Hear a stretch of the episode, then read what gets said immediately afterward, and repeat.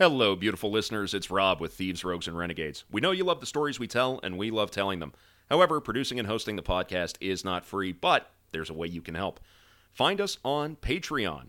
Our Patreon members get access to exclusive content, early episode releases, and all other sorts of goodies. Go to www.patreon.com/trrpod for as little as $1 a month. Every cent we take in goes back to making the show bigger and better. Thank you, we love you, and as always, hold fast and enjoy the show.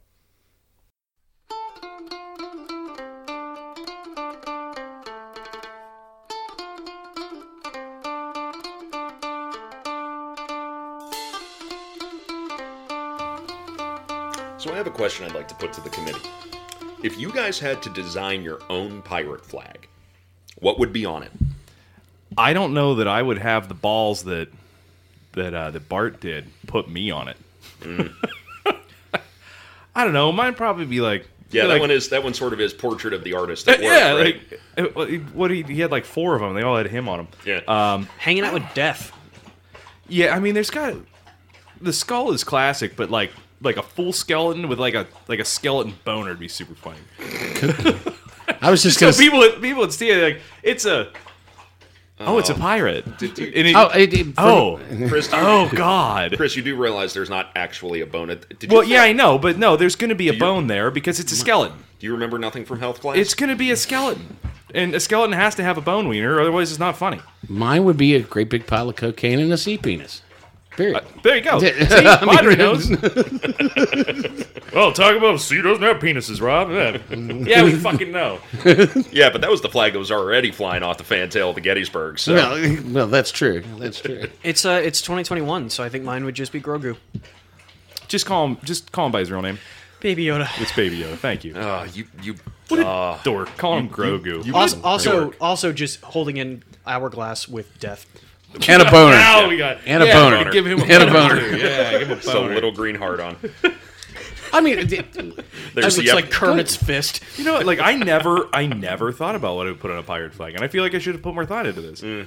Well, we can revisit the question at the end after we talk about things today. Let the story today inspire you. Yeah, for sure. Draw upon it. Welcome to Back to Thieves, Rogues, and Renegades, everybody. You can hear Vinny in the background.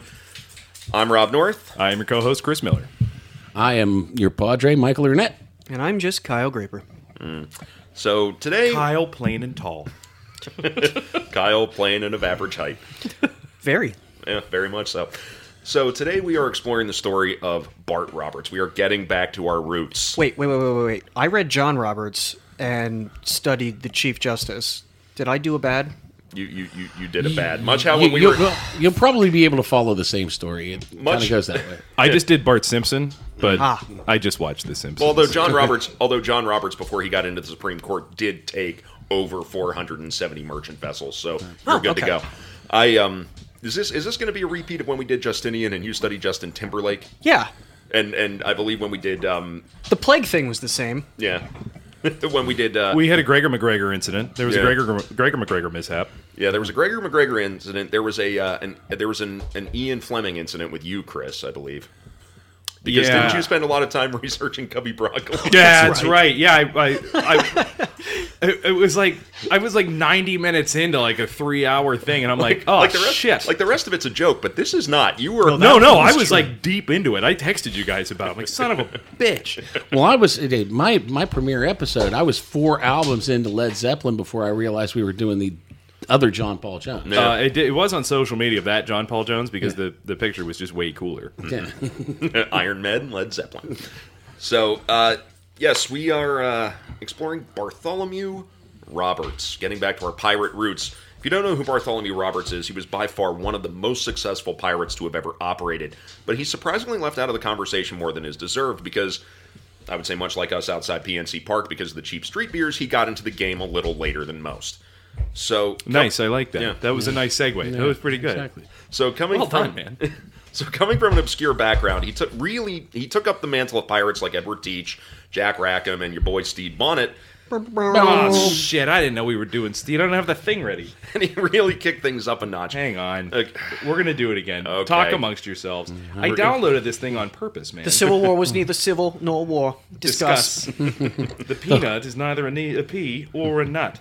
Oh, wait, it is a nut. The Holy Roman Empire was neither holy nor Roman nor an empire. So are we just going to circle back, but we're not going to edit any of it? This is going to be a little... Oh, no, this is... There is no editing in this. This is sort of how a... this is how the sausage gets made kind of thing. Exactly. Sausage. Anywho. So anyway, yes, Bart Roberts took up the mantle of pirates like Edward Teach, Jack Rackham, and your boy Steed Bonnet. Thank you, Christopher.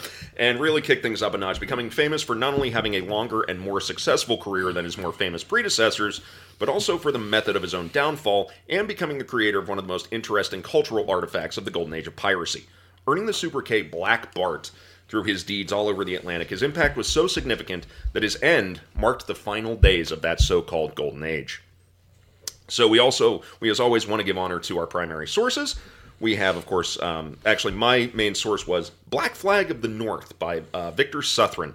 It's a perfectly good historical examination that focuses in not only on the life and deeds of Roberts, but does its best to pull the point of view outwards to provide a lot of context as to contemporary events and forces.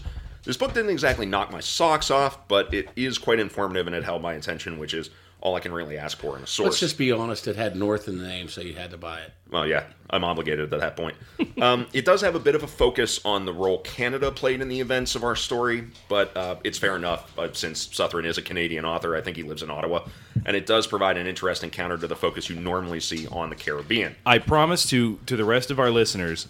This will be one of very few times that we are going to talk about Canada. So don't let this turn you off of anything like in the future. Like, please, bear with us. We will definitely talk about things that are less heinously boring than Canada. Also, in advance to our listeners in Ireland, we're sorry on this one. It's not going to be kind.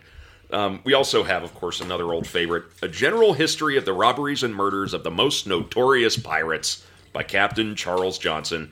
Which you don't know anything about that, go back. We use it for pretty much all of our pirate episodes. It was written in 1724 as a fairly sensationalized account of the last decade in the world of piracy. And I also used a series of excerpts from other books, such as A History of Pirates by Angus Konstom, Under the Black Flag by David Cordingley, which is another standby, Pirates of the Atlantic by Dan Conlon, and Between the Devil and the Deep Blue Sea by Marcus Rediker. What the hell did my dog just bring in here? Literally a basketball. I think it was a skull. That wasn't even the basketball. It was like a bowling ball. Yeah. It's like as soon as he knew the mics were live, he decided to bring every toy he has into the kitchen. Well, and he was sound asleep, and then we started recording, and he was like, time to just ruin this shit. Yep.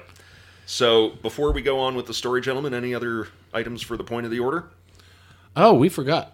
We're number 9 in Estonia. Yes, we are. We haven't thanked any of our Estonian listeners. Hold on. Yeah, we're the number 9 comedy podcast in all of Estonia and 212 overall. This is so. I want to give a particular greeting to our Estonian listeners. I closed my. Hold on, I'm going on Google Translate. I just had it up. Is it too early to announce when we're going to do the world tour? Right. Yep. First stop, Tallinn. I said the second stop. I don't know. Yes, because I know one city. I'm sorry to all of our good Estonian friends. But yes, Tanname to all of our Estonian listeners. If we get number 1 on comedy, I'm going to commit us right now to doing a series of Estonian anti-heroes. Okay. Okay, do you have any ready to go? Nope, we'll figure it out. All right, well, that's what I figured. We don't want to give away too much. That's true. Thank you, friends. So, yeah, let's begin. So the beginning of Bartholomew Roberts' story takes us to a place we haven't really looked at yet in the context of any of our pirate stories. My God, Vinny. What the fuck is that? Well, I don't know what it is. Well, I don't think it's him. I don't know if he stole it or what. Well, plenty of the figures we've explored... It's like a fucking pool cue. It sounds like one. Oh my! This bag of mine. We're gonna drop the 25 in Estonia. It's all fucking over. Maybe Vinny's why we're big in Estonia. Maybe he's got family there. I don't know. Exactly. It's 23 and me. Yeah. I haven't had a day off in like 3 weeks. So well. Just gone. So while plenty of the figures we've explored have been from the West Country or Cornwall or the south coast of England, our story today begins in southwest Wales, particularly the little town of Casnewydd Bach, at the foot of the Preseli Hills in Pembrokeshire. John Roberts was born on the 17th of May, 1682. I see you grinning, Kyle. It's a different John Roberts. No, I'm just... You have to flex the fact that you're from the... Your heritage is from the fucking cold-ass islands because you're the only podcaster in the history of this country who was able to even remotely get close to proper Welsh. Okay, fair enough. Don't challenge me to say the name of that really, really long village train station because I can't do it. But yes... Chris is currently showing off the proclamation paper that he is an official laird of about 1 square yard of Scotland. Yeah, it shakes out like 7.5 square feet. Something like that. Yes, born on the 17th of May, 1682, according to parish records, the son of a man named George and a mother whose name has been lost to history. It was Sophie D. Oh, jeez. That's the only Welsh woman I know. The descendants of Norman settlers who had moved into the area back in the 12th century, the Roberts family wasn't wealthy by any stretch of the imagination, but they weren't completely destitute either. In one of the few places in Britain where very little had changed since the feudal period, George Roberts was part of a small minority who were neither the wealthy landowners nor poor tenant farmers and cattle herders that populated the area. Local records show that he owned his home, which was of middling value, and a little patch of land around it, but that's about it, placing him as part of what was essentially a small but growing middle class. Now, we don't know what exactly he did for a living, nor do any other records exist of his life outside of the few little notations in various tax assessments and parish notes. Now, like many of his pirate compatriots, we know frustratingly little about young Robert's early life. In fact, there's really nothing that shows up about him until he's well into his 30s. We do know that he probably grew up speaking both English and Welsh, which was the standard for the time. We also can surmise that he probably received some education at the local parish school, probably to about a middle school level, so he was likely fairly literate. And then he grew up as part of a congregation of strict Calvinists, which, while they were very much in the minority overall in Wales and Britain, had carved out an enclave in this part of Wales since the days of the English Civil War, and had hung on to their faith in spite of various acts of Parliament and the Crown trying to enforce the supremacy of the Anglican Church. Now, Roberts was also a little different from most of his fellow pirate all-stars in that he didn't grow up on the coast. Casnewydd Bach is a good 12 miles from anywhere on the coast, and the closest points to the sea on the northern coast of Pembrokeshire are all rocky cliffs with no good anchorages. However, a couple days' good walking south would have taken Roberts to the steadily growing port town of Milford Haven, on a tidal estuary where the Carew and Creswell rivers meet. It's likely that Roberts took to sea from here, and though it wasn't the largest port in Wales nor a particularly great trading center at the time, it was a place where dozens of small coastal vessels would come in and out each day, bound for Ireland, the Scottish Isles, and other ports around the south and west coast of England. From there, it's likely that Roberts managed to sail further afield. Think of how a connecting flight from a small regional airport to a larger hub opens up more destinations across a wider distance. Given his later acumen at combat at sea, it's not unreasonable to assume that when the War of Spanish Succession broke out in 1701, with England facing off against the twin superpowers of France and Spain, Roberts likely ended up in the service of the English crown, as did a great many sailors of the time. Now, whether he was on an actual English warship or aboard a privateer, we don't know, and we also don't know whether he was volunteered or was pressed into service. What we do know is that for many of the men who took to sea in the service of the crown at the time, this was pretty lucrative. However, when the war ended in 1714, suddenly an awful lot of sailors in the Queen's service found themselves paid off and cast ashore, and their desire to put some money back in their pockets led many of them to start their old habit of taking prizes, but this time they weren't so picky about whose ships they took. Now, of course, we've covered in quite a few episodes the emergence of the pirate state of Nassau and what a wild time 1717 and 1718 were in the West Indies and in the American colonies, and this is when Roberts re-emerges into the historical record. The same time that Blackbeard was meeting his fate at Ocracoke, Woodes Rogers was bringing down the Pirate Republic in the Bahamas, and Steed Bonnet, son of a bitch, was having his game over. We'll just go with it. But when Steed Bonnet was having his game over, man moment, Roberts was now back in the world of merchant sailing in his mid-30s and going by the name Bartholomew. Now, why John Roberts became Bartholomew Roberts is a matter of some contention, but we do know that it's him because of the ship's roles for the traders he worked for, the Royal Africa Company. His age is correct, and he's listed as being from Little Newcastle in Wales, which is the English translation for Casnewydd Bach. He could have taken the name Bartholomew because it was his favorite of the apostles, or because it was the name of someone he admired, or an ancestor, or it was simply his middle name, which weren't listed for the birth and baptisms in Welsh parish records at the time. There is a thought that he might have taken it because of Bartholomew Sharp. Yeah, one of the more famous English buccaneers of the 1680s. Yeah, I read the same thing. And he considered him somebody to look up to. Mm-hmm. It is possible that he changed his name to Hyde, perhaps because of a debt, or maybe because he was trying to avoid being attached to certain piratical activities that he may have turned to at some point after the War of Spanish Succession. I was initially hung up on the fact that he kept his last name, but I imagine there's probably 18 bajillion Roberts from that time period. There's a lot of Roberts in Wales. Roberts and Jones are the two big... Like Tom Jones. Yes, exactly. Our favorite singer-songwriter. The true Prince of Wales. Mm-hmm. So either way, and Padre only knew Sophie D. Yeah. No, there's no respect to Sir Anthony Hopkins or Catherine Zeta-Jones. I said, isn't Pierce Brosnan? What about Catherine Zeta-Jones? Northern Irish. He's Irish. Yeah. One of them was Welsh, though, wasn't he? Henry Morgan was Welsh. Yeah, Henry Morgan was Welsh. That's another pirate. Well, he wasn't a pirate; he was a buccaneer. He was a buccaneer.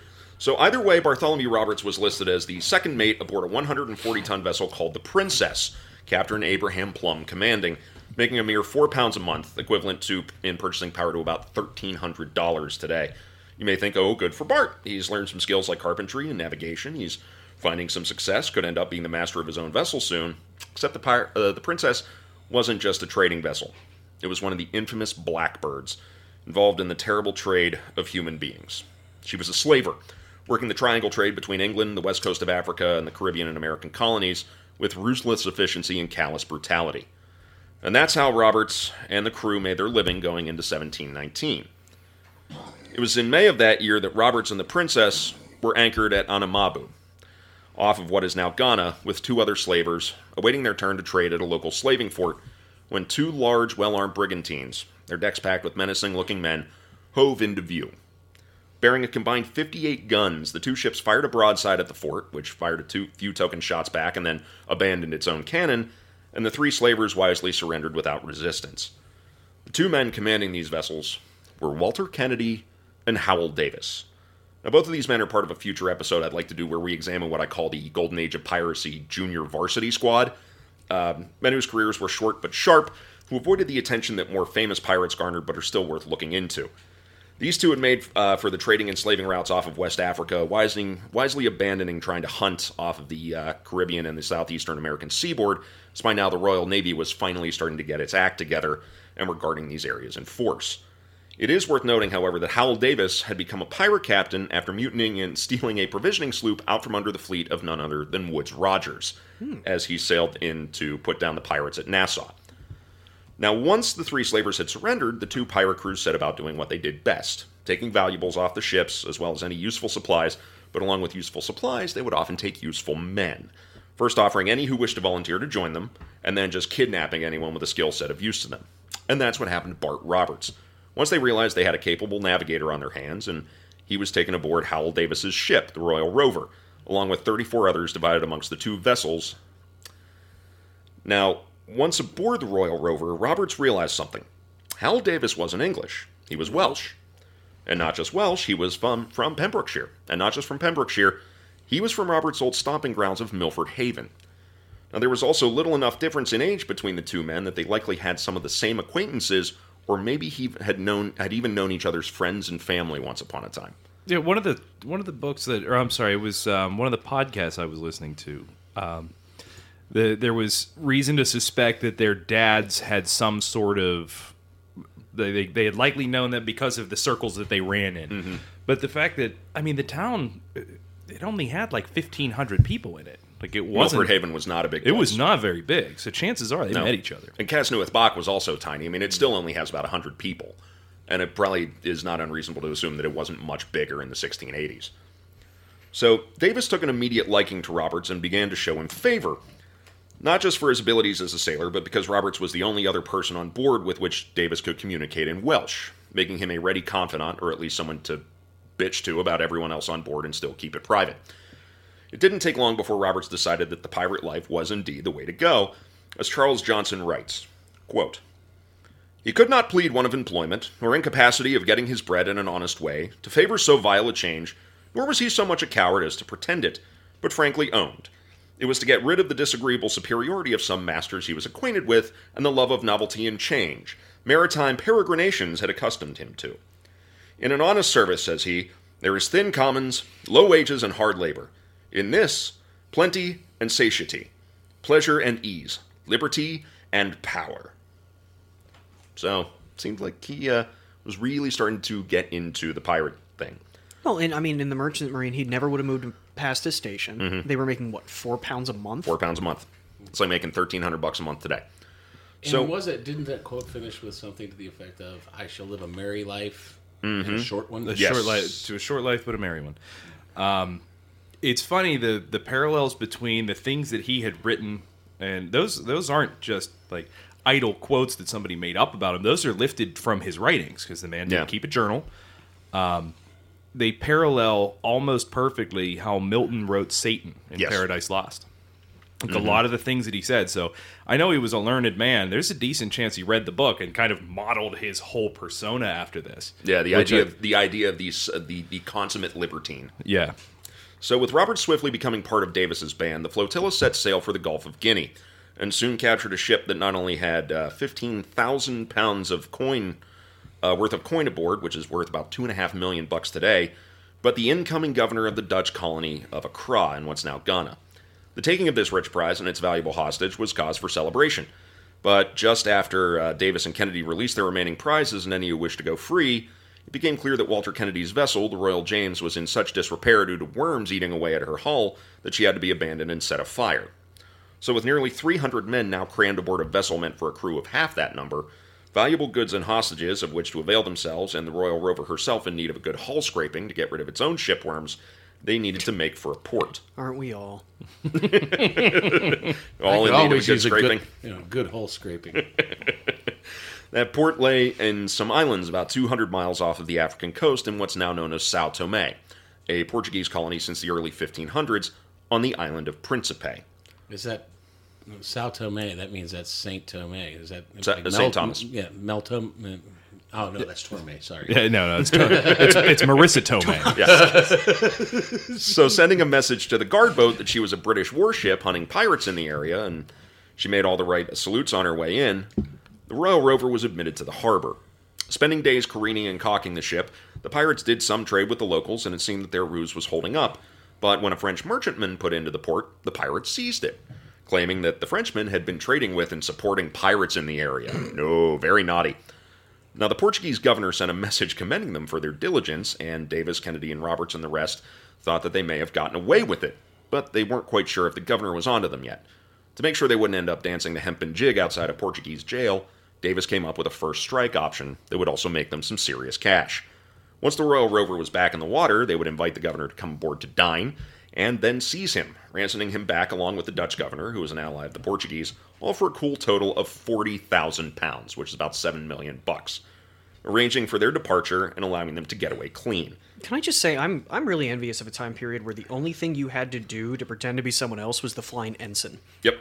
We stole this British ensign, so now we're fine. We're your friends. Hey.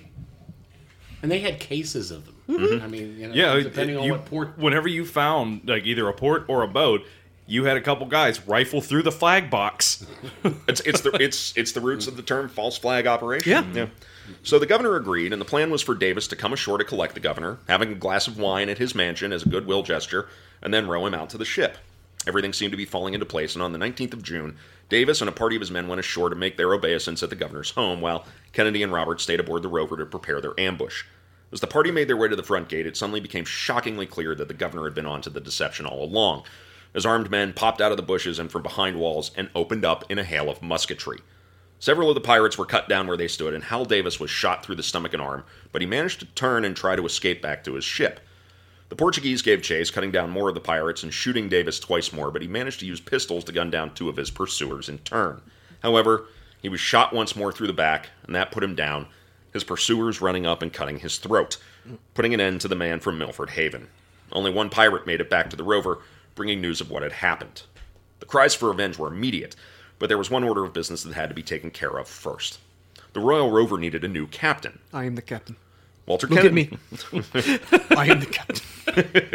Walter Kennedy was a natural choice, having commanded the Rover's consort vessel, but he wasn't trusted by the Rover's men. One man, however, was nominated and had some universal appeal to the men aboard from both crews. Though he had only been aboard for 6 weeks, Bartholomew Roberts had apparently made quite the impression with his seamanship and charisma. And seamanship. We're talking about... In a matter of weeks, he had gone from second officer aboard a slaver to captain of the most well-armed pirate vessel in the Atlantic. His first order of business was that of revenge. He and Walter Kennedy launched a two-pronged assault on Principe's fort, Kennedy leading a shore party while Roberts sailed in under range of the fort's cannons and bombarded it to soften it up before the assault. This he did with aplomb, the rover's broadsides driving the Portuguese defenders from the ramparts before Kennedy's men took the fort, rolling its cannons into the water and setting fire to its buildings after stealing all the powder from the magazine. This wasn't enough revenge, however, and a second assault was launched on the town itself, Roberts lightening the captured French vessel and using it to sail a raiding party right onto the shore. This guy comes in like the fucking Dothraki. Yeah, he does. The rampaging pirates burned most of the town and all of the Portuguese ships in the harbor and put most of the town's male population to the sword, stealing anything of value, which indeed showed the treacherous governor exactly what sort of mistake he had made. Through leading their revenge on Principe, Roberts had shown he could take charge of a pirate crew, and a large one at that. However, he had to do more to return the trust his men had placed in him. It was decided that the dissenters against his captaincy could depart on the captured Frenchman, which was armed with cannons recovered from the taking of the fort, and the Rover sailed off southwards through the Gulf of Guinea. It took about 2 days until Roberts captured his first prize, a Dutch merchant ship. Taking it without a fight, Roberts displayed a quality that would go down as part of his legend. While some other pirate captains like Ned Lowe had been particularly brutal to captured crews, Roberts made sure that in his capture of the Dutch vessel there was an absence of brutality, even an element of courteousness in how the pirates acted. They took what they needed from the captured vessel and the valuables aboard and offered places among the crew for any who wished to join, but there was no kidnapping of unwilling sailors, and Roberts and his crew gave the Dutchman extra clothing from the Rover's stocks as well as sharing out food and drink in a gesture of conviviality, before letting the Dutchmen go on their way unharmed, even providing a written receipt for everything that was taken to present to the vessel's insurers. And, I mean, this is the guy that was pressed into service. Mm-hmm. Yeah. Which is even more bizarre. I don't get it. Well, or maybe that's part of it. I mean, it worked out for him. Well, but I mean, he wasn't pressed into service. He did volunteer his services, but I'm sure some of the people that he was still sailing with at the time were pressed from his own boat. Because for whatever reason, not a lot of the merchant marine would take up piracy. And that's another one I really don't understand, because if you were in the merchant marine, you were probably pressed into that too. Mm-hmm. As they did use press gangs, same as the Navy. Yeah. So 2 days later, they happened upon an English vessel, which belonged to Robert's old bosses, the Royal Africa Company. Again, she was captured without resistance, and the crew were treated well. So well, in fact, that the majority signed on with Robert's band. The remaining holdouts were brought aboard, and the experiment burned after raiding its cargo, but the prisoners were well treated and soon dropped off at the port of São Antonio, another Portuguese colony. One report even has Roberts providing the prisoners with money with which to buy their way home to England. I can't help but think the experiment sounds like a very questionable cruise ship. Yeah. So now showing that he could help them grab prizes, the crew were all about their new captain. It was decided that they should take a break from hunting off of Africa for a while, and a vote was taken with two possibilities. Head for the East Indies or try their luck off Brazil. Brazil was the winning option, and they sailed west, Robert's remarkable navigation skills putting them right in the heart of the richest hunting grounds off of Portugal's largest colony. However, once they got there, there were almost no ships to be seen. For almost 9 weeks, they scanned the horizon, searching for prizes to take, and nothing. Then, as they approached All Saints Bay off of what's now the city of Salvador, they came upon an impressive sight. 42 Portuguese merchant vessels at anchor, sitting low in the water, showing that their cargo holds were full. These ships were waiting on a few more arrivals between setting sail for Lisbon in the company of two escorting naval vessels, both huge 70-gun ships of the line. Most prudent captains would sit and wait for them to set sail, staying at windward of the escorts and trying to see if they could pick off a straggler or two, or wait for a storm to scatter the convoy, but not Bart Roberts. He was about to show that he was made of different stuff. Sailing into the outer edges of the collection of vessels, he brought aboard a Brazilian pilot from a small boat to act as a translator, sailed up to one of the merchantmen as if he belonged there, flying a Portuguese flag. He hailed the merchant captain, inviting him aboard, and the poor man rowed over to the Rover, only to find himself surrounded by men with pistols and cutlasses. Promising no quarter at the sign of any resistance, but also promising no harm if the man cooperated, Roberts then began to question the ship's master as to what the richest vessel in the convoy was. The ship that was pointed out was the Sagrada Familia, a heavily laden galleon carrying some 40 cannon and a crew of 170. Now, Roberts reacted to this news like he'd just been told the daily lunch special, and then gave the man food and wine, as he had indeed invited him aboard to dine, and Roberts was a man of his word, and releasing him with the promise of not touching the vessel should he maintain the pretense that nothing was awry, which was exactly what happened. As such, with the Portuguese convoy none the wiser, Roberts had a target, but he needed to be careful. The Sagrada Familia was well armed and well crewed enough to take on and possibly beat the Rover in a stand-up fight, and if things went wrong and one of the massive escorts got in range, then the Rover would be smashed to splinters in a broadside or two. The Rover's crew was apprehensive about going after such a hard target, Roberts was nonplussed and ordered the same approach to be taken with the Sagrada Familia that he had just worked on with the last ship. The Rover sailed in amongst the convoy in the gathering darkness, bold as you like, with all but a few men handling sails hidden away below decks and behind rails. She sailed right on up to the Sagrada Familia, hailing her and requesting that her captain come aboard to dine. The captain responded that he'd be over presently, but some keen-eyed observer aboard the Rover noticed that there was commotion aboard the Sagrada Familia, and it looked like she was clearing for action. Their ruse had been seen through and they were in for a fight. Roberts used the initiative he held and turned over hard to port, bringing the Rover alongside in a position where he had the Sagrada Familia in her sights, but only a few of the opposing vessel's guns had an angle on her. The Rover's guns fired a broadside from only a few yards away, which the Sagrada Familia could take, but which caused casualties and confusion amongst her crew. As the Rover fired, she grappled alongside, and Walter Kennedy led scores of boarders over the rails onto the Portuguese vessel. The air filled with the crack of pistol shots and the cries of wounded men as a short, violent boarding action ensued, but within a few minutes, enterprising pirates had pulled down the Sagrada Familia's colors, causing the remaining Portuguese sailors to surrender. The survivors were locked below, and Roberts' pirates took full control of the vessel. In all, Roberts' men had lost 2 dead and 4 wounded, while dishing out almost 10 times as many losses to the Portuguese. As they secured the vessel, Roberts discovered what a rich prize they had taken.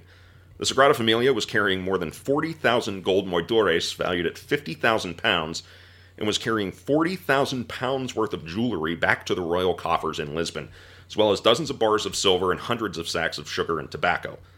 All told, with her additional cargo, the takings from this capture would exceed $50 million at modern value, making it the single richest capture by a pirate in the last 30 years, since Henry Avery. Now, Roberts said... Well, he had the king of Portugal's... the cross. Hip necklace. Mm-hmm. Yep. The cross and diamond encrusted, yeah. And he kept the son of a bitch. He wore it all the time.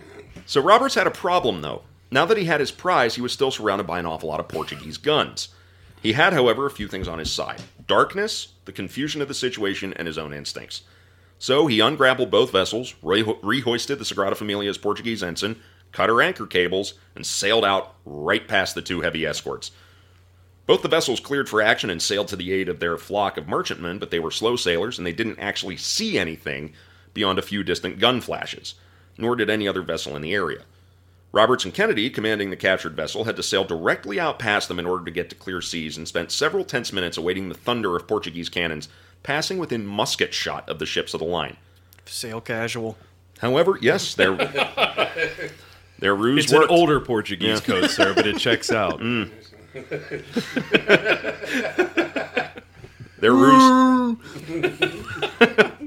Their ruse worked, and the darkness and confusion caused the Portuguese naval vessels to hold their fire, convinced that the vessels sailing out were friendlies just trying to get away from the fight. By the time they realized their mistake... Like weekended Bernies and the dead crew. But by the time... there was one sailor that they had down in the hold that's sitting there going... We're not going to make it, man. It's game over, man. Game over, man. They're coming out of the walls. So, yeah, the ruse worked. The darkness and confusion caused the vessels to hold their fire. And by the time they realized their mistake, the Rover and its prize were well out to sea and getting away faster than they could be chased. Roberts now had the complete and total loyalty of his crew. This daring action alone would have cemented his story, locking him into history as a pretty good pirate. But he was about to take things to the next level and show that he wasn't just pretty good.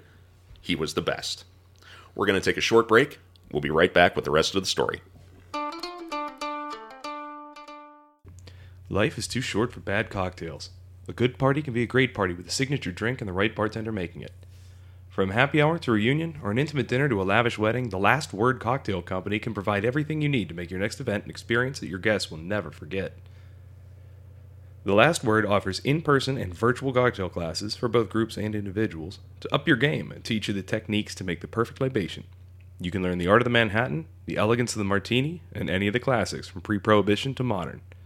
When you throw a party, why throw a bad party? And when it comes to cocktails, don't just have a say, have the last word. Find us on Facebook, Twitter, and Instagram at The Last Word PGH for more information.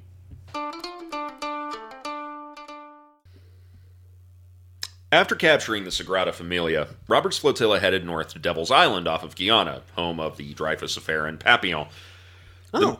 Yeah. And a lot of very good rum. Yes, that Devil's Island. The men partied, the ships were repaired, and Roberts even captured a prize, a little 10-gun sloop sailing out of Rhode Island. Roberts took the sloop and 40 men and set out to capture an accompanying vessel that the Rhode Island captain had told him about, I guess because he liked the guy. For once, it didn't work out. Storm blew them off course, damaged the sloop, and they never caught their prize. Roberts and his crew limped back into Devil's Island low on supplies, only to find that Walter Kennedy had taken both the Royal Rover and the Sagrada Familia and sailed off with them, convincing the men that Roberts had been lost at sea and that he should be in charge now. To be fair, he was gone for like 8 days, and I feel like back then the likelihood that he was actually dead was probably pretty high. Oh, yeah. I don't think it's entirely unreasonable, but I think a lot of it was also probably Walter Kennedy's. I'm pretty sure he saw an opportunity and took it. Yeah. You haven't mentioned it already, Chris. Yeah. I am an impartial bystander in this. Yeah. However, things didn't quite work out so well for Walter Kennedy, as Charles Johnson writes, quote, "In this company there was but one that pretended to any skill in navigation, for Kennedy could neither read nor write, he being preferred to the command merely for his courage, which he had often indeed signalized, particularly in taking the Portuguese ship, and he proved to be a pretender only. For shaping their course to Ireland, where they agreed to land, they ran away to the northwest coast of Scotland, and there were tossed about by hard storms of wind for several days without knowing where they were, and in great danger of perishing. At length they pushed the vessel into a little creek, and went all ashore, leaving it at anchor for the next comers."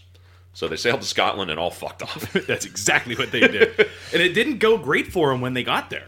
No, not really. Somebody turned the law onto Kennedy very quickly. Kennedy happened by a wanted poster. Of himself. That's got to be a moment. You just imagine you're walking down the street. Why you're walking by a jail is beyond me. But he just stops and he's like looking at the wanted posters. And it's him looking back at him. He's like, huh. Jesus. It just turns around. There's just a bunch of bobbies with like, looks nothing fucking truncheons. Like me. Well, actually, Kennedy did actually manage to escape into anonymity in London for a while, and he set up shop as a brothel keeper. Mm-hmm. The Kennedy name has just always been cursed, hasn't it? Yeah, it really has. But he was eventually outed to authorities and was hanged as of July of 1721. So what befell Roberts and his men in their little vessel?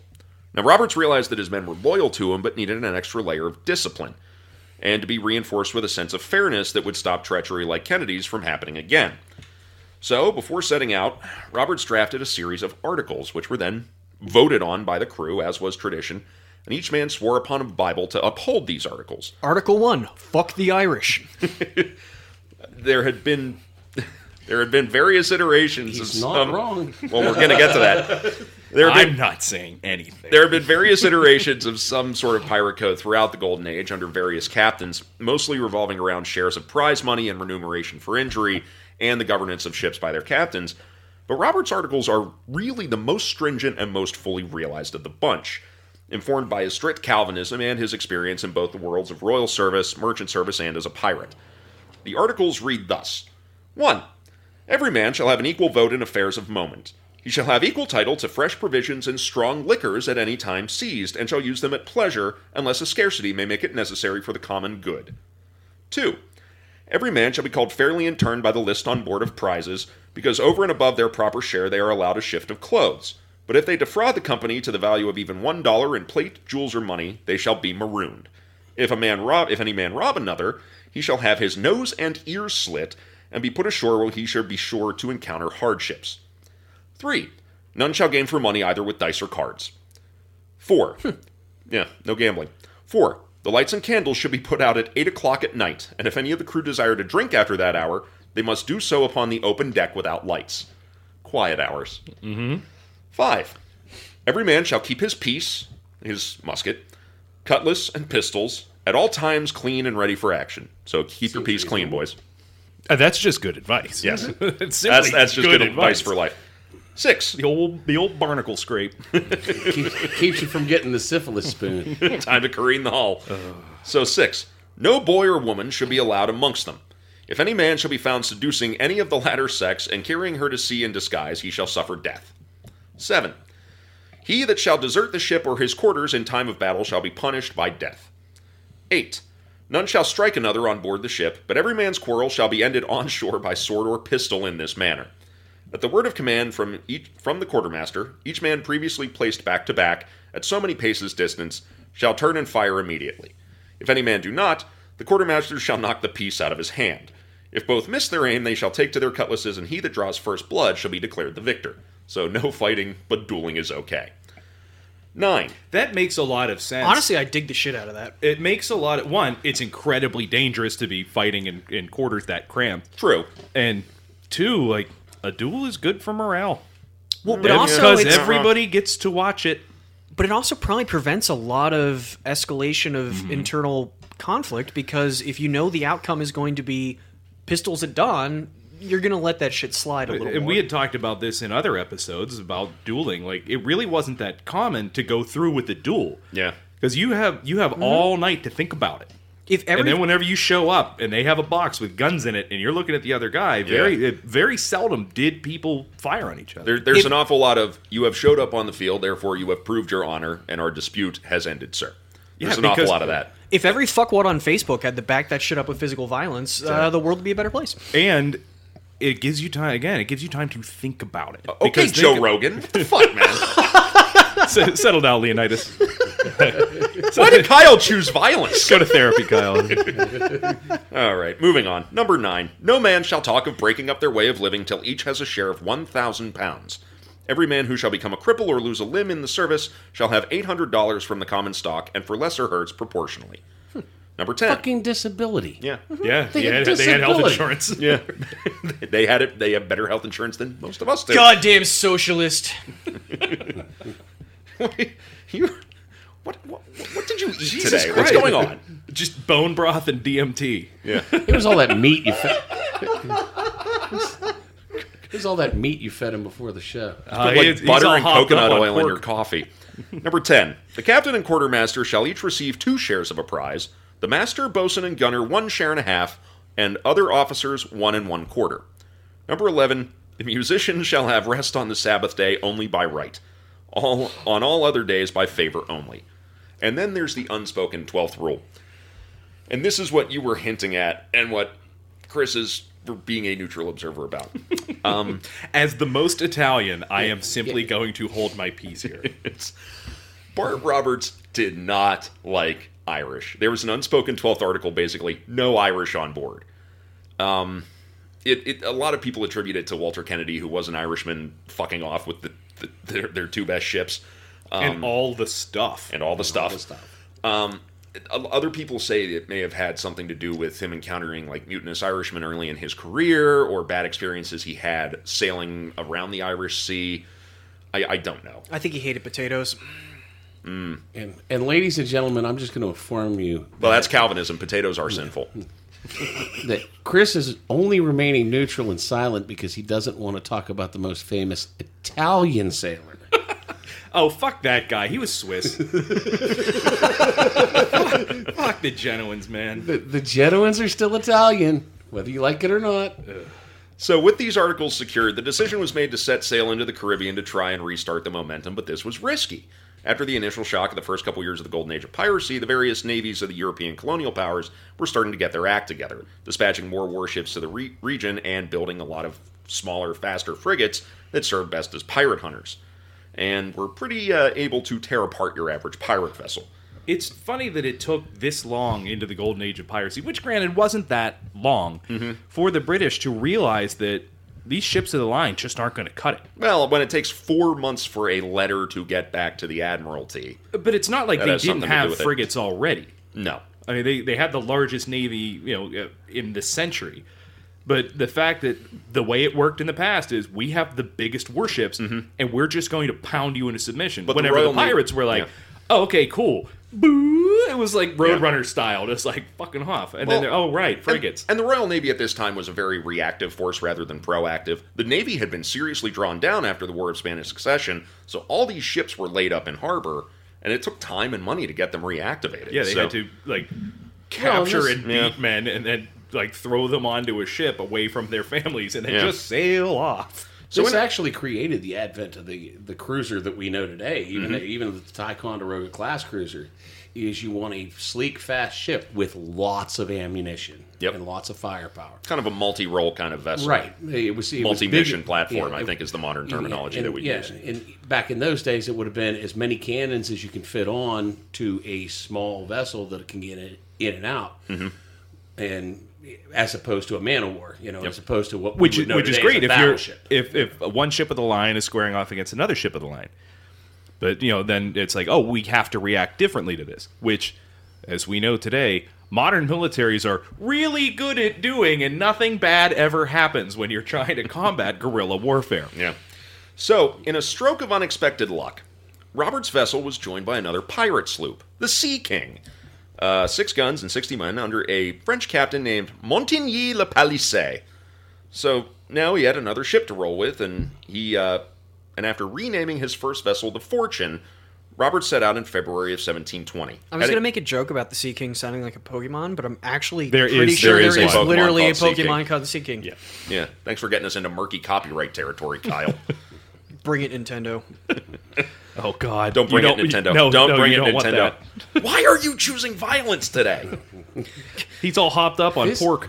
This is what happens when pumpkin spice latte from Sheetz. Oh, God. This is what happens when we unchain it from the radiator. Nice Ugg boots, Kyle. So they're warm. So they sailed northwards up the Windward Islands, taking several prizes in rapid succession, replenishing arms and stores, and restoring morale. They then moved off to hunting off Barbados, where there were no Royal Navy ships present, and captured another series of prizes. This, however, got the attention of the authorities, and they outfitted 2 private vessels, totaling 30 guns and 120 men. They lay in wait for Robert's sloops and drew them in, the pirates assuming them to be more prizes, but instead the Fortune and Sea King were greeted with heavy broadsides and forced to run for it, tossing their guns overboard to lighten their vessels so as to make their escape. They got away, but the defeat was stinging. Le Palissy and the Sea King had fled. Their guns were gone, and casualties had been heavy. The French fled in battle. Hard to believe. I've never heard of that. I will refrain. The stalwart French. So Roberts and the Fortune bounced from island to island, doing his best to replenish supplies and recruit more men, but he was forced to sail for his life as the French sent a force of armed sloops out of Martinique to put an end to him. They never caught him, and Roberts decided that he'd had quite enough of the Caribbean, thank you, and it was decided that they would set sail to try their luck on the more northerly parts of the American seaboard as the weather warmed. Through trading what few captured goods they had left, Roberts managed to get some guns aboard the Fortune, and by the beginning of May 1720, the Fortune was now cruising off of Nova Scotia. She set about capturing 15 sloops and schooners of the local fishing fleet in about 3 days' span, replenishing stores, guns, and coin, and soon set off for Cape Breton Island in the Gulf of St. Lawrence. Roberts captured several merchant vessels in these waters and then spent the rest of May and June off of Newfoundland, tearing into the local fishing and shipping fleet, and then decided that his crew needed a rest and the Fortune needed careening and repairs, set off for Trepassey Bay in the south of Newfoundland. On the 21st of June 1720, to his surprise, he found 22 vessels at anchor and hoisting his brand new black flag. Promising revenge on Barbados and Martinique, he hit the unsuspecting ships in a blitz attack, taking them all with only token resistance. Most of the ships themselves weren't of much use to him, only their goods and provisions, but a lot of men volunteered for his crew, and he did happen to capture a brigantine capable of carrying 18 cannons. This would be his new flagship, to be named the Royal Fortune. Because he is obviously creative when it comes to naming his ships. Oh, yes, and we're going to hear more about that soon, too. He just picks one and goes with it. He likes it. It works. Yeah. Well, it's kind of how like General Creighton Abrams named every single tank he had Thunderbolt. And then got 6 of them shot out from him, so the last one he had at the end of the war was Thunderbolt 7. Navy men, correct me if I'm making this up, but I seem to remember being told that renaming a boat was bad luck.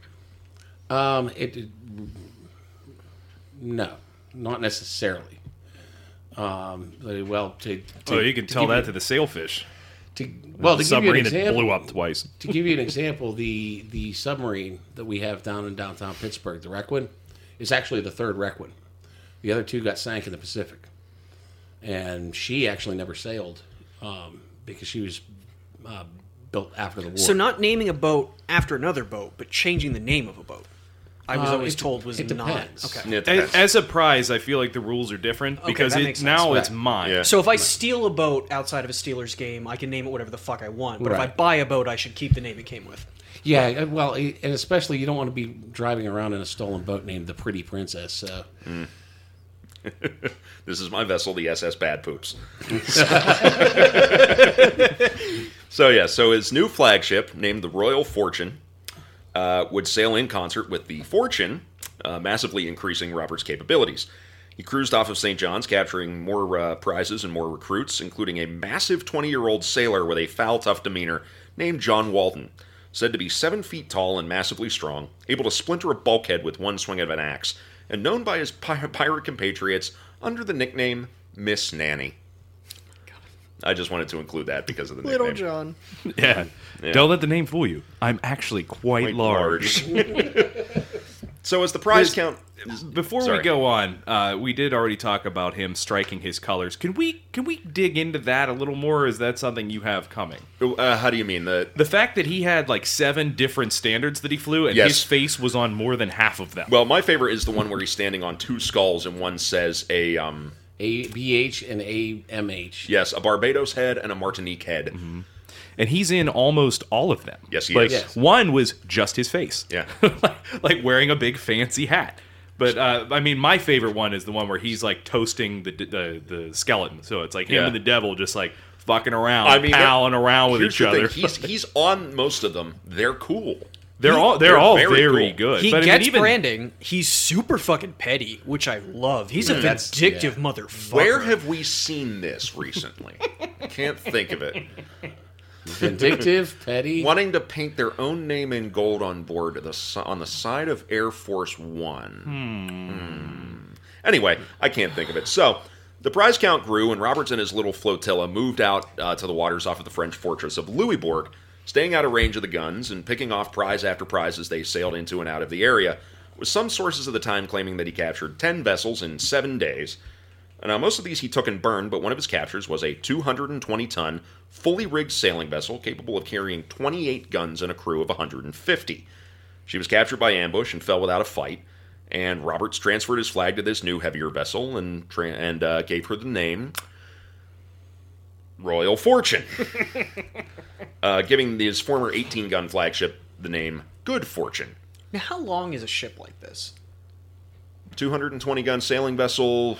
100 feet? Yeah, not nearly as long as you would think. Yeah, no, I'm thinking like hundreds of yards. Oh, yeah. No. 100 feet maybe? Okay. 120, 130 with the bowsprit. So it's not a comfortable 150.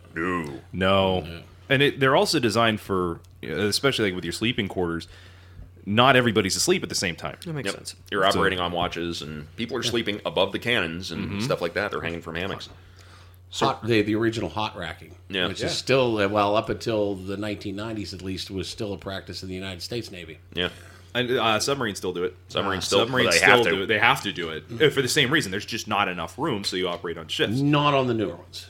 Anything that's past 688. I was going to say maybe not on the missile subs. Yeah. On the big boomers. But I know aircraft carriers for obvious reasons. I mean, because if you've ever seen one, you have a hard time seeing the other end of it. Down to 5,500 at sea? Yeah. So Robert's depredations continued over as the summer wore on, his count of prizes between French and English waters numbering over 100 by the time he'd sailed south as the weather turned colder. Roberts had himself a powerful little fleet now, with dozens of cannons and hundreds of men, and he was determined to have his revenge against those who had almost brought about his end. He was heading back to the Caribbean. He began his tenure in these waters by raiding the harbor at Basse-Terre on what's now St. Kitts and taking every vessel in the harbor with his now standard blitz, flags flying, horns and drums playing, and guns firing. Which was unheard of for pirates at the time. They would do the opposite. They would do what they originally did and fly the standard of another, a peaceful navy. Mm-hmm. This motherfucker comes in, black flags railing, music blasting. Psychological warfare. Well, and a lot of people just... gave the fuck up when as soon as he showed up. Yeah, and that was the funny part. I believe it was up in the port in Nova Scotia. They basically struck their colors without a fight, mm-hmm. and he considered them cowards. So he brought all 22 captains. Together.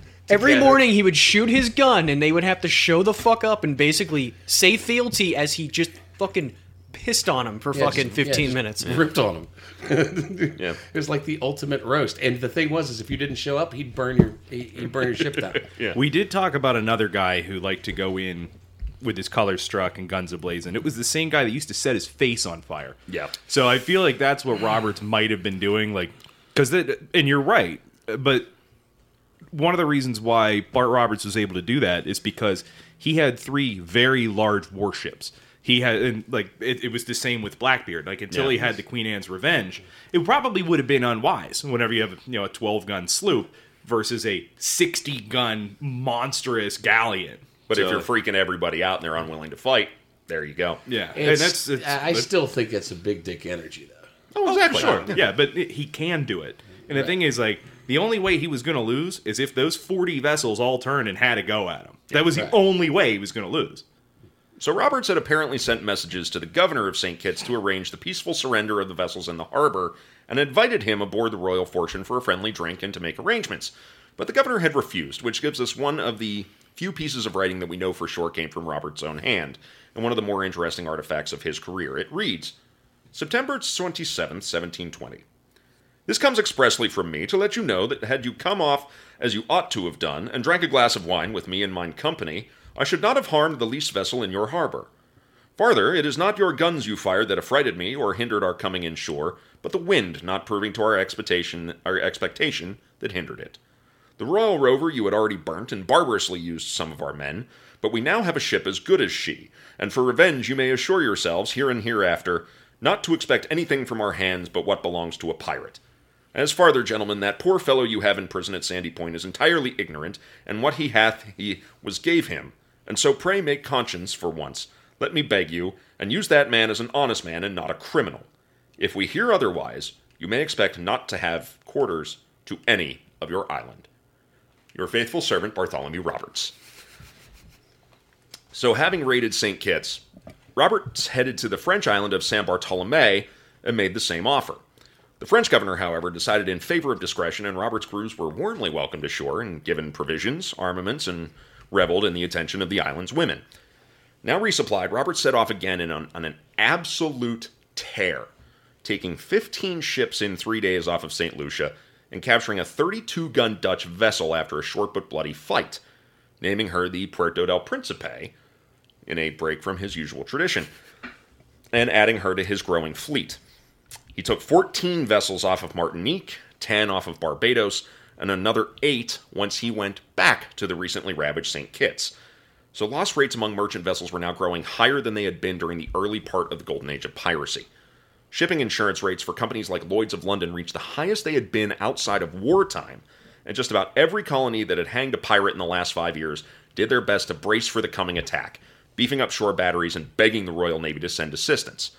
Now there's even a story that Roberts took a 52-gun French heavy frigate, naming her the Royal Fortune. With the governor Puerto de Principe was French for the Royal Fortune. No, it means Port of Principe. Yeah, with the governor in tow. Well, we're getting to this, yes. And it was transporting the new governor of Martinique aboard, and he took the vessel for himself and hanged the governor from the yardarm in revenge for the earlier attempts to blow Roberts out of the water. But the only source for this is Charles Johnson, and no other record supports such an event. So it's likely that he made this to gin up his own material. Also, there's records of the same governor being in Martinique before this event, after this event. So the records actually... Fake news. No, deep state conspiracy. It's the million little pieces thing, man. It was a different governor. It was just the same name. It was Ye Old Oprah's Book Club. Yeah. Roberts was actually even rejoined by Montigny-le-Palissy and the Sea King, with profuse apologies from the Frenchman for booking it when things looked bad. Cheese-eating surrender monkeys. Well, but Roberts still welcomed him back into the fold, happy to have more experienced men and a small, fast, and well-armed sloop. So with maritime trade in the Caribbean grinding to a standstill due to Roberts' actions, he knew it was only a matter of time before one of the navies of the great powers decided they really needed to do something about him. That's really, like, the dude shut down trade in a tremendous region. In an entire region of the Atlantic. He was a single, like, his operation was a fucking plague. Well, and it's not just because he was taking every ship, but it was, there were so many ships who just went, we're not sailing. What if Bart Roberts is out there? Fuck that. Yeah. It's like the guy got stuck sideways in the Suez. Yeah. It is incredible how much effect he had on a global scale of things so quickly. So, yeah, Roberts had a powerful squadron as far as pirates go, but he'd be no match for a naval task force of sufficient size. So they decided that the move was to get the hell out of Dodge. Now, the Fortune, Roberts' faithful little sloop from which he had made his great comeback, was burned as she was worn out and falling apart at the seams, and her guns and crew moved to the larger ships. It was decided that the flotilla's destination would be the place where Robert's days of going legit had come to an end. They were bound for the waters off West Africa. In April of 1721, they set sail, but a few nights into the voyage, Roberts and the Royal Fortune, Third Royal Fortune, had looked around at daybreak to find herself all alone. The captains of the other vessels decided that they weren't quite done with the Caribbean and had turned around. Now, supposedly, this is because of an incident where Robert's cool and genteel demeanor fell away, where he shot without trial a crewman who had insulted him, and this guy had good friends amongst the other crews. So Roberts would sail on to Africa alone. Making landfall off of Senegal in June of 1721, it didn't take long for another rampage to begin. Robert's first captures helped reinforce his flotilla, including a 24-gun brigantine that he called the Ranger, and a fast 6-gun sloop that was turned into a stores and tender vessel named Little Ranger. Again, creativity. So Robert's terror on the African coast continued as he alternated between taking dozens of ships over the course of a few months and coming ashore to trade with friendly or corrupt governors and bureaucrats, and maintaining his little fleet. He decided to stick it once again to his old bosses, the Royal Africa Company, by attacking and taking a small fort off Bunce Island off of what is now Sierra Leone. The fort put up some resistance, but was taken with minimal losses, and the governor, a man named Plunkett, was placed in chains and brought before Roberts, expecting harsh treatment. Charles Johnson recounts what happens next. Upon the first sight of Plunkett, Roberts swore at him like any devil for his Irish impudence in daring to resist him. Plunkett wasn't Irish. Doesn't even sound like an Irish name. I get it. Old Plunkett, finding he had got into bad company, fell a swearing and cursing as fast or faster than Roberts, which made the rest of the pirates laugh heartily, desiring Roberts to sit down and hold his peace, for he had no share in the palaver with Plunkett at all, so that by mere dint of cursing and damning, old Plunkett hath saved his life. His Irish impudence. The dude was from Bristol. I get it. So for all the... So there was a thing I read. Apparently, so for some of the ships captured, for people who didn't want to be pressed in the service, they would talk in an Irish accent, knowing that he would not take on Irishmen. Word got around that Roberts would not take Irish crew aboard. So they would...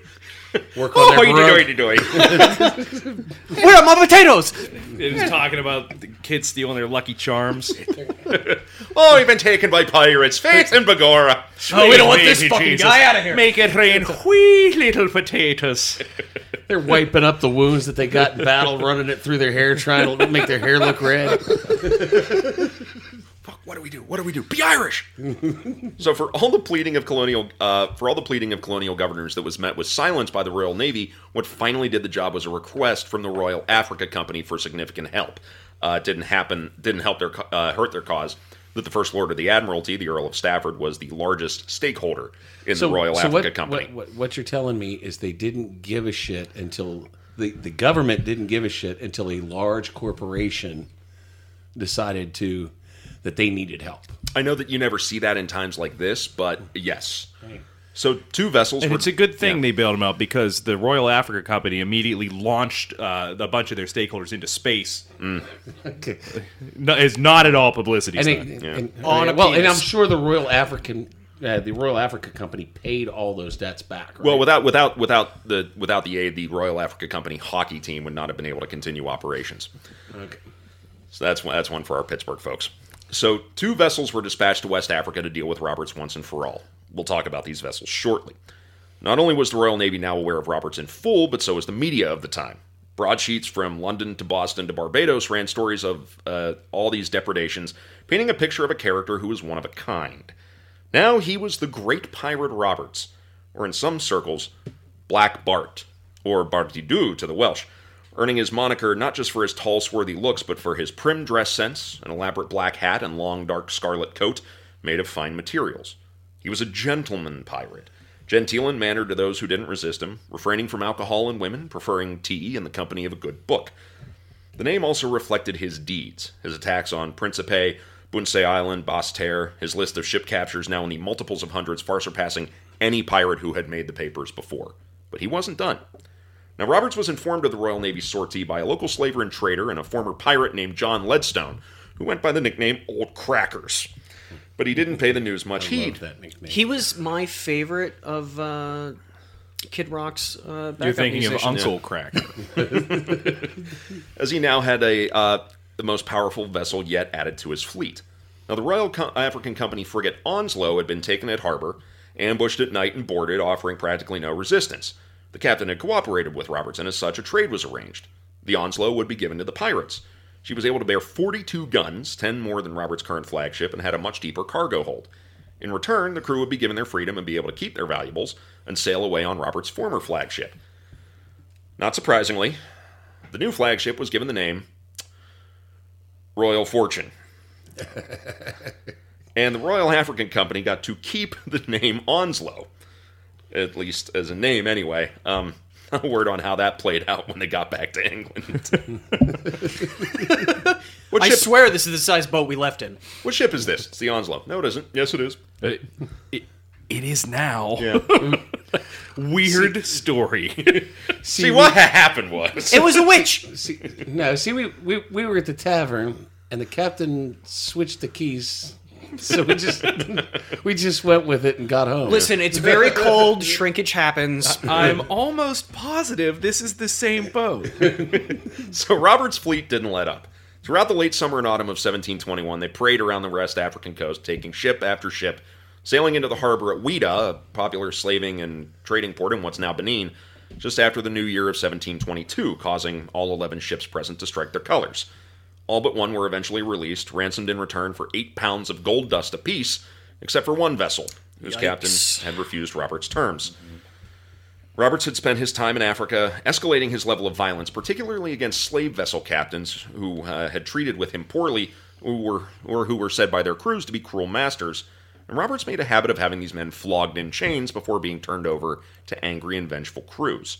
For being someone who had spent years making his living aboard a slaver, it was beginning to look like Roberts was taking his revenge upon the trade, punishing the captain severely and making a habit of releasing those enslaved people in the holds back onto land. But in Whydah, things were different. Mm-hmm. The Blackbird, whose captain had refused Roberts' terms, was set afire. Not just with the recalcitrant captain aboard, but with 80 or more enslaved souls still in her hold.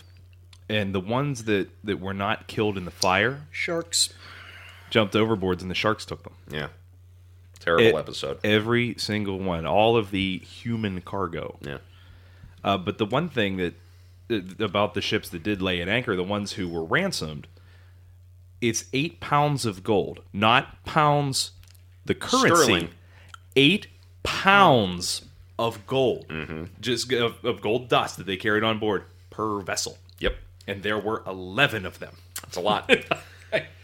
So, this episode marked the beginning of the end of the story of Bart Roberts. He had made a crucial mistake, staying in one place for too long. By now, he had captured more than 450 vessels over the course of his pirating career, and enough was enough. While he was in Whydah, word traveled to the Royal Navy squadron of his location, arriving just in time to hear that Roberts had sailed for Cape Lopez on the coast of what's now Gabon to careen his ships and give his men a rest. This is where the Royal Navy finally made contact with Roberts. The two Navy vessels appeared over the horizon on February 5th, 1722, and what vessels they were. HMS Swallow, Commodore Challoner Ogle commanding, and HMS Weymouth under Captain Mungo Herdman were both 50-gun ships of the line, each clocking in at 695 tons and carrying a crew of about 330 men each. You said Swallow.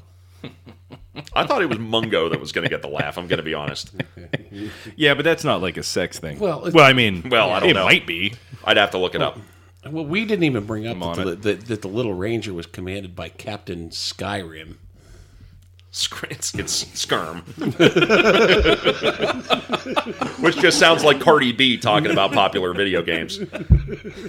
So, Bart Roberts, are you looking up to see if a mungo is a sexual thing? No. Okay, well, you're looking it up. I'm going to move on. Mungo is a fictional character from the animated television series Heathcliff, but that's about as funny as it gets from here. Okay, thank God.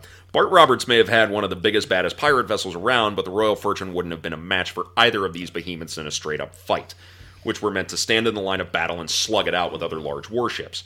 Not only did they each have more guns than Royal Fortune, their guns were bigger, with main batteries of 18 and 12-pounders compared to the 6 and 8-pounders that made up the Royal Fortune's main batteries.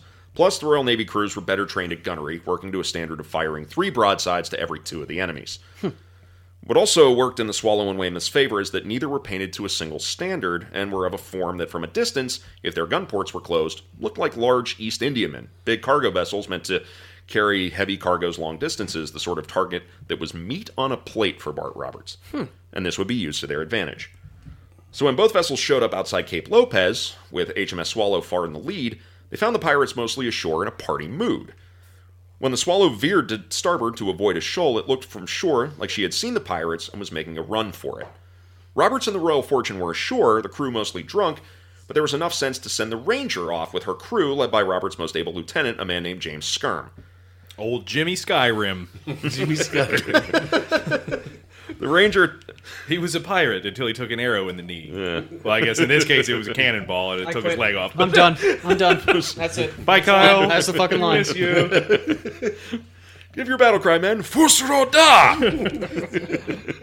So... Well, that took an exceptional level of nerdiness even for us. Well done, lads.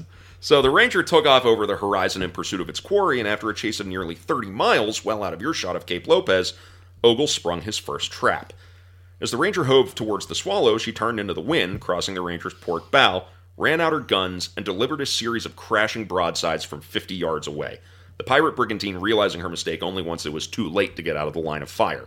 Skyrim didn't take an arrow to the knee. He took a cannonball to the leg. Well, yeah. Yep.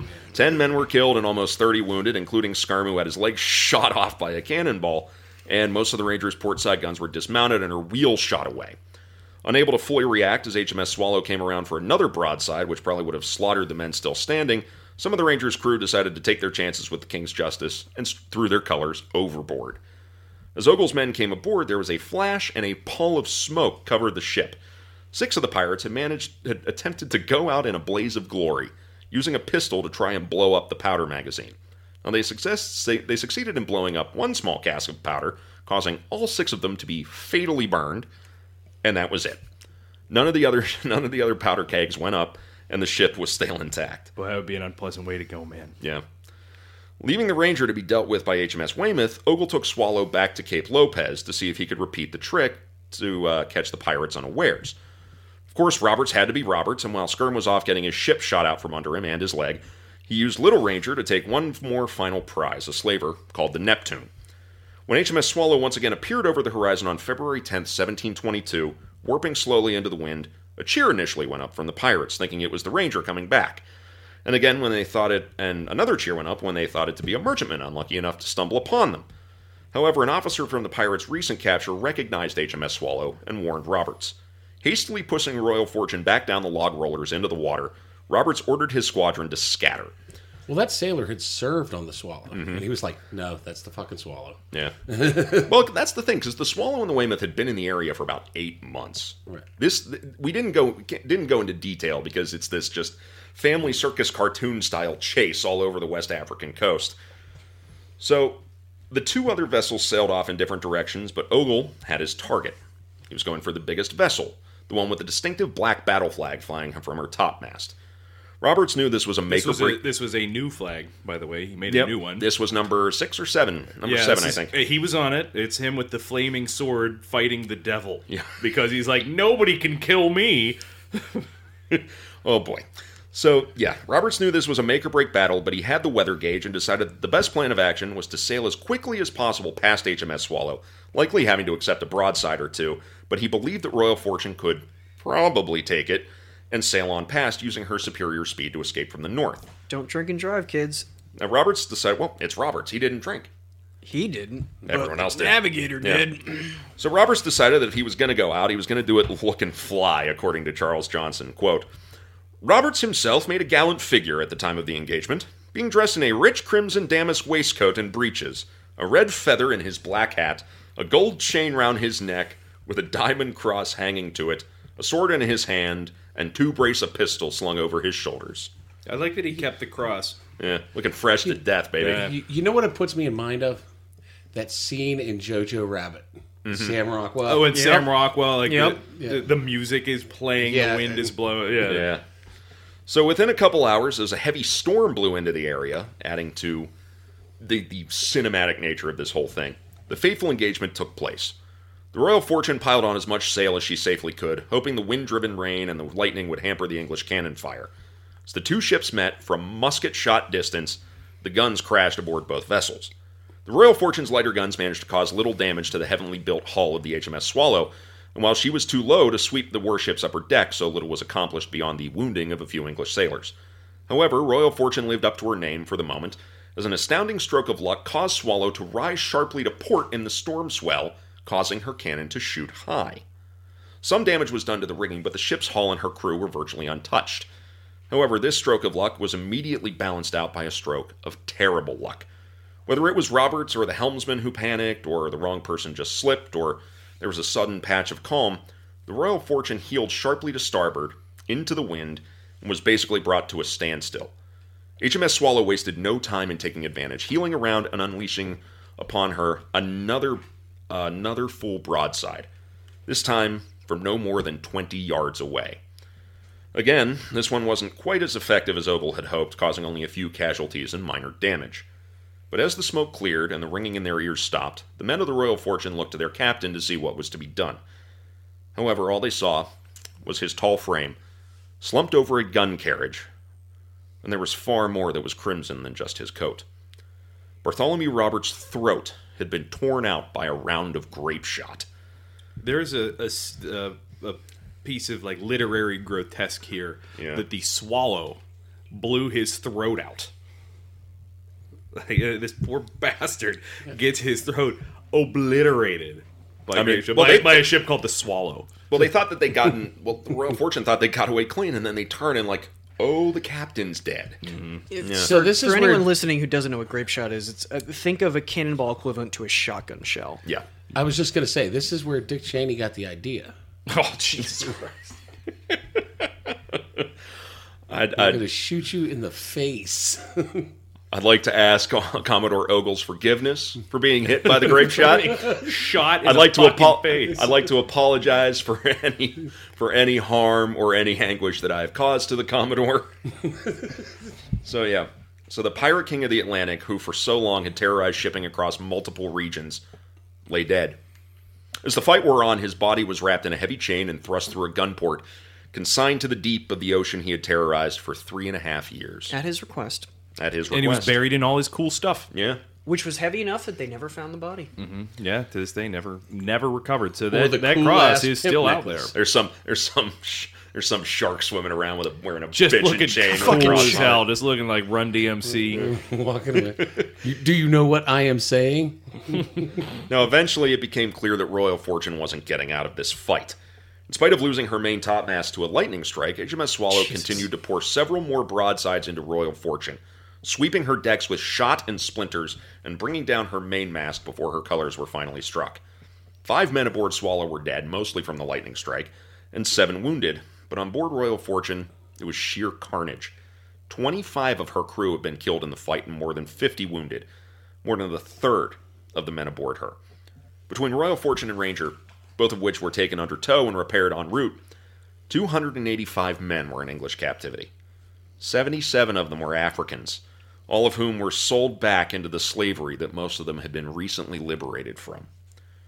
Of those who remained, 19 died of their wounds before trial. Of the rest, 52 would be hanged for piracy, and 24 taking plea deals of indentured labor with the Royal Africa Company as restitution. None of them would live longer than a matter of months. 17 served sentences in Marshalsea Prison. No word on how many of them survived. 72 were acquitted, and the remaining few branded with a P and respited, or referred to royal decision as to their sentences. All would be released with pardons. It was said that those that took servitude, I'm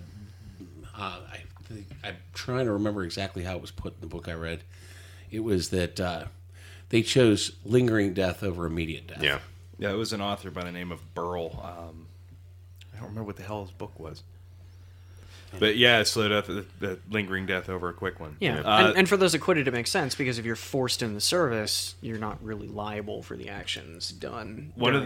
There was also a rogue crewman, John Phillips, that tried to blow the magazine, and they ended up like tackling him before he could get to it. So. Yeah, right. That's also an interesting trend too that I've found. It's go out in a blaze of glory, I guess. Well, and by the same token, like what is it? There were 54 were condemned to death. Yeah, out of these guys, and it was either you were getting hanged, or you were going to work for the Royal African Company until you just died, or sold back into slavery. Yeah. I was going to say all of the emancipated slaves were sold back. Yeah, and it was 77? 77 of them. Yeah. So Commodore Challoner Ogle, who had brought the reign of Bart Roberts to an end, would take his two warships and his prizes across to Port Royal, Jamaica. By agreement with the Royal Africa Company, he had rights to the 56 pounds of gold dust found aboard the Royal Fortune, which would make him a very wealthy man indeed. The goods aboard the prizes were sold off in various Caribbean ports, the prize money divided amongst the Royal Navy crews, but before the prize ships could be sold, a hurricane blew into the area in September and destroyed most of the vessels in Port Royal Harbor. Swallow and Weymouth rode it out just fine, but Royal Fortune, Little Ranger, and Neptune, all of which had been captured within a few days after the fight that ended Robert's life, were all smashed against the rocks and wrecked. Ranger was damaged but survived, and Ogle soon found a buyer willing to pay 5,000 pounds, which is about $1 million in today's money, for the ship. Ogle did not share any of this money with his crew, only sending off the 1/8 share to the commanding admiral in the region. With his pockets fat, he returned to England, where in spring of 1723 he was knighted for his success against the great pirate Roberts. He would go on to gain the rank of admiral of the fleet, and die in 1750 as a fantastically rich man. Ogle would disappear from public memory eventually, but the man whose career he brought to a bloody end would not. Bart Roberts is, simply put, one of the greatest pirates ever. There's recorded evidence to support that he may have taken as many as 470 ships over the course of his pirating career of only a little more than 3.5 years, the equivalent of taking a prize every 3 days. Given this level of success, far beyond that of the rest of his contemporaries and immediate predecessors in the world of piracy, it's little wonder that most consider the golden age of piracy to have ended on February 10th, 1722. Other pirates would come and go, but none would ever come close to reaching the numbers that Roberts did. His exploits and the tales of his peculiar character and the code he established would be cemented in public memory, his legacy difficult to overlook. A plaque in tiny Casnewydd Bach celebrated his birthplace, dozens of books would be written about his career, and he would inspire characters in everything from Robert Louis Stevenson's writings to The Princess Bride, and appear in all sorts of media from the Assassin's Creed video games to just about every pirate metal band out there, putting out a song about Black Bart. Running Wilds is my personal favorite, because if you're going to play pirate metal, it may as well be German pirate speed metal. Bart Roberts may not be the first name people think of when you say the word pirate, but based upon what we talked about today, I really do think he should be. There's a Black Bart Casa Bonita. I can't think of a more fitting tribute than that. So that's the story of Bart Roberts. I'm just still kind of reeling over the fact that there's actually a subgenre of German pirate speed metal. Oh, dude, Running Wild. They're pretty fun. I'll play you the song before we leave tonight. Oh boy, I can't wait for that. It's not bad. It's pretty good. Is it going to make me? Oh boy, I can't wait for German pirate speed metal. It's not in German. They sing in English. Boy, I was going to say, is it going to make me want to take over the neighbor's yard? You might be careening your own piece after that one. So, yeah. But, well, just imagine that scale, though. 470 ships in 3.5 years. I mean, compared to everybody else. Because Blackbeard took, 40 vessels during his career? It was just shy of 40. Yeah. So you expand that out. And most of those were just, fishermen. And, if his career lasted 3.5 years, because it only lasted a little more than a year, that's still only about 120, 130 ships. 470 It's fitting that Assassin's Creed based shit off of him, because that sounds like my fucking GTA campaign. Like, it's completely unhinged. It's insane. Those numbers are nuts. Yeah. I mean, no wonder they 40 ships. That's rookie numbers. Yeah. Gotta bring that up. Rum is for closers. Rum is for closers. But so, yeah, that's the story of Black Bart. The most, I mean, by far, I can't. It's not even close. Anybody else? He's easily the most successful Caribbean. I think it's something like the next four combined hits numbers. Well, because like you yeah, everybody else, nobody comes close. So yeah, so that's the story. Well, that's why that's one of the reasons why they use different metrics to talk about the best pirate. I mean, you know, Sam Bellamy was the richest pirate. Mm-hmm. You know, Ed Teach was the most legendary pirate, mm-hmm. and you know, Bart Roberts had the most ships. You know, I mean, he was just the best at doing what pirates do, right? But not just ships, forts, yeah. You know, settlements. I mean, he raided everything. He changed the slave trade. Yeah. He largely halted the slave trade. It's well, yeah. That's the interesting thing too. Is yeah, the slave there. You can see records in both Europe and the Americas of slave shipments slowing down between 1720 and 1723, and it's because of what Bart Roberts did. And they never went back to the levels they were before. No. Mm-hmm. So he changed them forever. He still killed 80 human beings. Yeah, I mean that... Oh, I don't think any of us are here singing his praises. Nope, he's not a good guy. He was a good pirate. But that does... Being a good pirate does not make you a good man. And one thing I do want to... Because maybe the most important legacy is the Pirates' Code. Yes. That was not universal. No, it was not. Like, you don't get to stumble drunkenly onto deck and yell parlay, and then everybody just stops shooting you. Yeah. Like they didn't work that way. They were his. That was his code of conduct. A lot of ships, the things that he did weren't necessarily revolutionary. His were a little more strict, and they were more closely enforced. But the things that were really universal, as far as like a pirate's code, were the shares of the treasure. The one big one that's his is he gave health insurance. Mm-hmm. Yeah, shares of treasure. Restitution for injury. It was no fighting was a big one. Didn't Teach? No didn't drinking Teach was do not. The same thing, though, lights out by 8 p.m. Sailors. Teach did. Teach did. So he called them bounties, though. Yeah, right. So it was on your body parts, and the more important the part, the more money you got. Most of the major pirate captains of this period had some variation on this. Well, it's a game of scale. If you have a ship or two. A little guidelines are helpful. When you have a fucking fleet, you have to run that like a corporation. Yeah. Well, but also part of this code, sort of an unspoken part of the code, because it's not listed specifically in the articles. This is more of a general thing. Is this the no Irish people part? No. I'm talking about the idea was that if you were part of a fleet, you were all of the ships who were part of that fleet were part of that fleet by consent of their commander and their crew. If the commander and their crew voted to separate from your fleet, they were free to do so. Well, that's interesting. It's something we didn't bring up. When he considered him, when Bart considered himself the admiral of the Leeward Islands, there were a couple of ships that came up and their captains requested to board and said, "We want to be pirates." And Roberts said, "Well, you know, he could have said, well, join our fleet," but instead he gave him some advice and. You know, handed him some ammunition and some gunpowder, and sent them on their way. Now he was franchising piracy, but he was also the first one to put into his code. Okay, your ship can be part of my squadron, part of my flotilla. Once you've captured 1,000 pounds worth of stuff to me, you're free to do as you like. Mm-hmm. If you show up, you take anything from me, God forbid, or you just sail off. You could be telling somebody where I am. Now I'm going to chase you and take you down. But if you show up, you get us paid, you're good. So it's quite the cultural artifact. It really is. So yeah, I think that's the story of Bart Roberts. I liked getting back to our pirate roots. That was cool. Yeah, and then we introduced like Howell Davis, which is going to be a good one. Yeah, Howell Davis, and Walter Kennedy. Yeah, but Howell Davis and Sam Bellamy. Were notorious for how well they treated their captives, which is bizarre that Bart wasn't cruel, But he did often use captives as a bargaining chip. Like it was, he was not afraid to execute hostages. He also had a cruel streak, like we saw with the slave ship, where Davis and Bellamy were. We'll find out they were compassionate to the point of kind.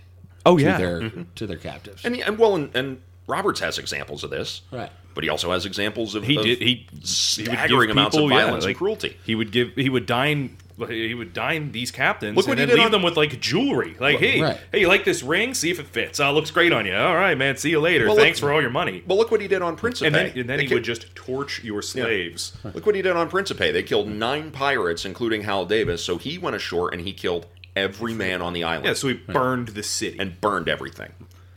So, yeah, I mean, it swings and roundabouts, I guess. Humans are complicated. Mm-hmm, a little bit. So... yeah, so that's going to be it for this episode. Chris, if people want to find us out there, where can they do it? If you want to join the crew, I definitely recommend patreon.com. But other than that, you can email us at trrpod@gmail.com. You can follow us on Twitter at podcasttrr. Follow us on Instagram at trrpod. And you can find us on Facebook if you just search Thieves, Rogues, and Renegades. Mm-hmm. And you did mention Patreon. You can support us financially on patreon.com/trrpod. Get early access to episodes, access to exclusive content. All sorts of goodies. Have your sins forgiven. Mm-hmm. And, gentlemen, I did want to make an announcement. It's a surprise to everybody. We are in our second year. We still officially have the domain name, bobcranesexcult.com. All right. Excellent. Awesome. I'll put that in the show notes. It has been renewed, and expect exciting content this year. I'm going to make it a goal for us to have to actually have some good stuff on there this year. We got to get pictures up there. Yeah. So, yeah. So, next time, we're going to be switching gears a little bit. We're going to go to a much more modern subject. We're talking about a lady. Yeah, this one's for all the ladies in my mentions. And I mean that in the sense that I apologize that we haven't done a lot of females, but believe me, we're going to talk about some really heinous women, including this one. Yep. We have some good stuff in the pipeline. Yep. We're coming up next time. Is it going to be about shoes? Because chicks like shoes. Shut the fuck up, Mike. There's. Oh, how right you are. There's some shoes involved because we're talking about Imelda Marcos. So, looking forward to that. That was the villain from Suspiria, right? Yes. Cool. Yeah. So, yeah, we're going to be talking about her next time. Thank you, everybody, for listening. Hope you enjoyed the story as much as we did. And we'll catch you next time. Don't forget to remember to stick to the pirate code. Lights out by 8 p.m. No Irish. Hold fast, everybody.